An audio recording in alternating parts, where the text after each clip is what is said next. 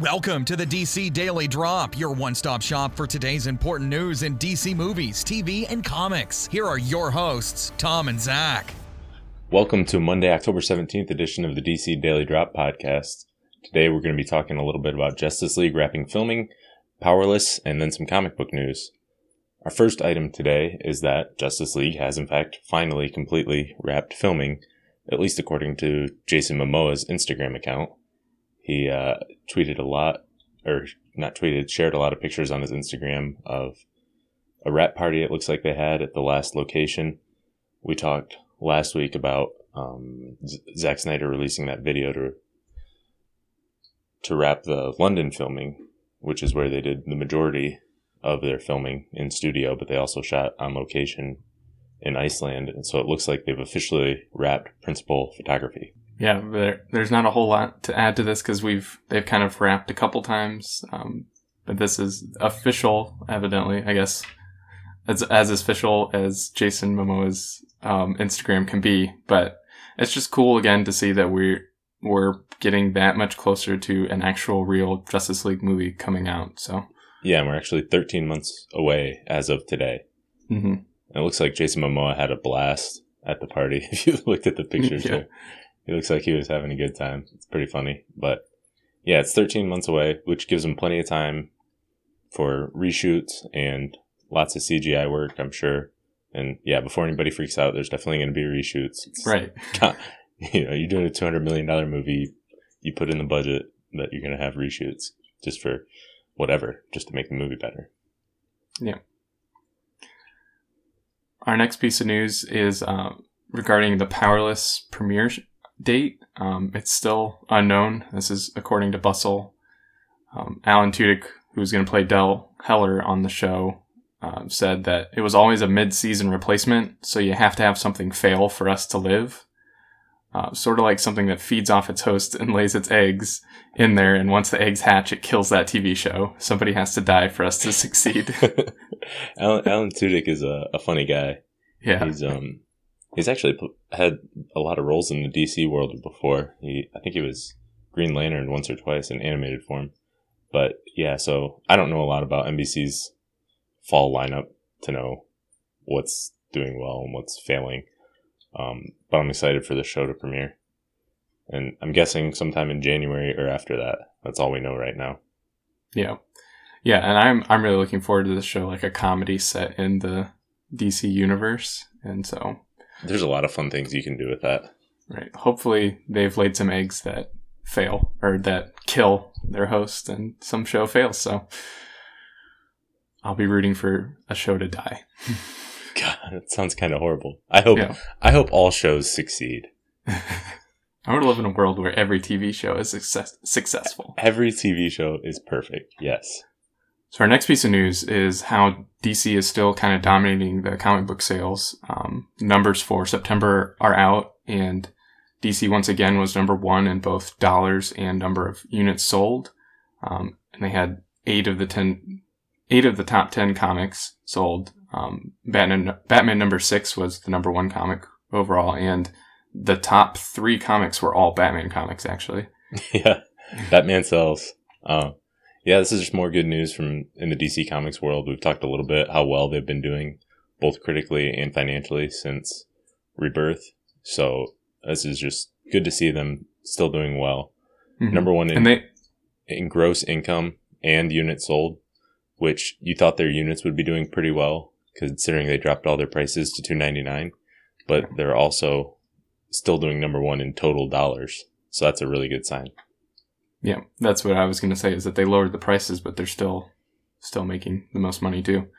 Um, they also had six of the top ten graphic novels, also. So Yeah. they're selling selling pretty well across um, graphic novels and comic books, like single issues. So just more good news. Um, and then we get we've gotten quite a few different announcements of new comic books coming out, and I think we're going to keep seeing that as long as as they're the this successful, they're going to be able to you know maybe take some risks on comic books, do some more niche content. So Yeah, I like how they started with Rebirth, a small number of of series, and they're slowly sort of adding to it, and rather than just throwing a bunch against the wall and seeing what sticks, they're kind of being smart and strategic with what they want to introduce. Mm-hmm. Speaking of new comic books, um, just got announced that there's going to be a Justice League Mighty Morphin Power Rangers crossover comic. So DC and Boom Studios are going to team up to do um, a six issue miniseries starting in January of next year. Have you have you heard of Boom Studios before? I have heard of them. I don't think I've like read anything they've done. I, I hadn't even heard of them. I didn't even know uh, Power Rangers was a comic. Apparently they they got the rights to the comic in 2015, and they've been doing them since. Mhm. Um, this is, yeah, I guess what you said. Writer Tom Taylor and artist Stephen Byrne. Um, this is just, I, I don't know. It's a smart business thing, I guess. Uh, yeah, that is the Power Rangers movie. Is that 2017? I think so. Yeah. Okay, so both of them have movies coming out in 2017, Justice League and Power Rangers. So it's just smart for the comic world to try to capitalize on that. And these crossover events, uh, rarely are they critically acclaimed, Yeah. but but I guess if you you know if you like both sides of it, then it's cool to get to see them cross over. hmm And they, the artist and the writer were, were interviewed about it. And they, it's basically what they said is why they're doing this. It's kind of just to, to scratch that what if itch, I think is what they said. Like, right.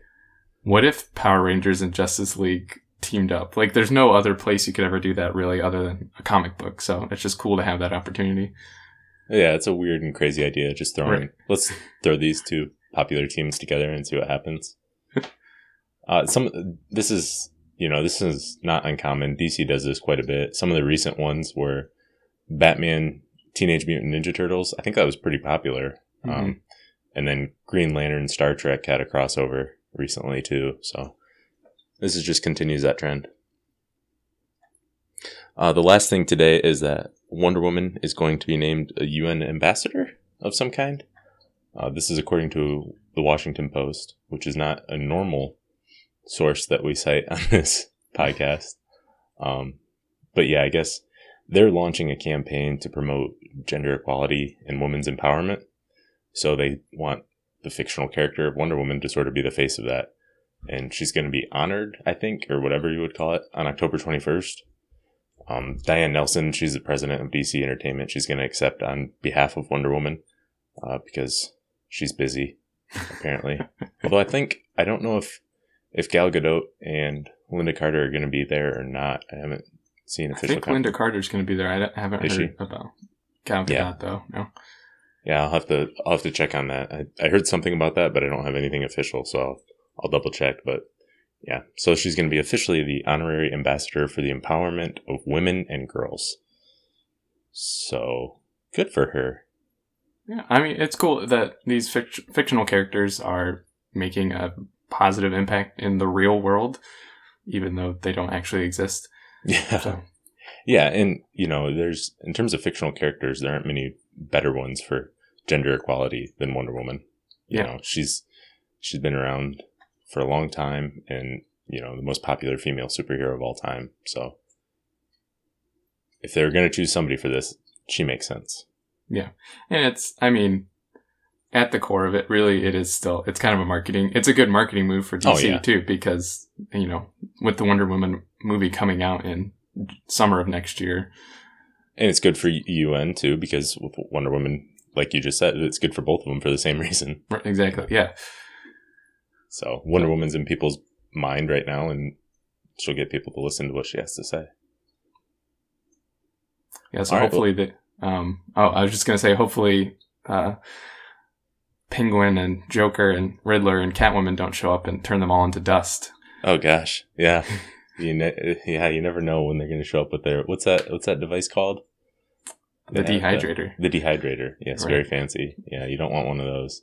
Uh, watch Batman sixty six if you don't know what we're talking about there. But yeah, so that's it for today. Uh, we'll be back in tomorrow. If you want to leave us subscribe and rate and review us on iTunes, we'd greatly appreciate it. Thanks. Bye. Thanks for listening, and make sure to check out DC Daily Drop on Twitter, Facebook, and DCDailyDrop.com. Drop by tomorrow for more DC news.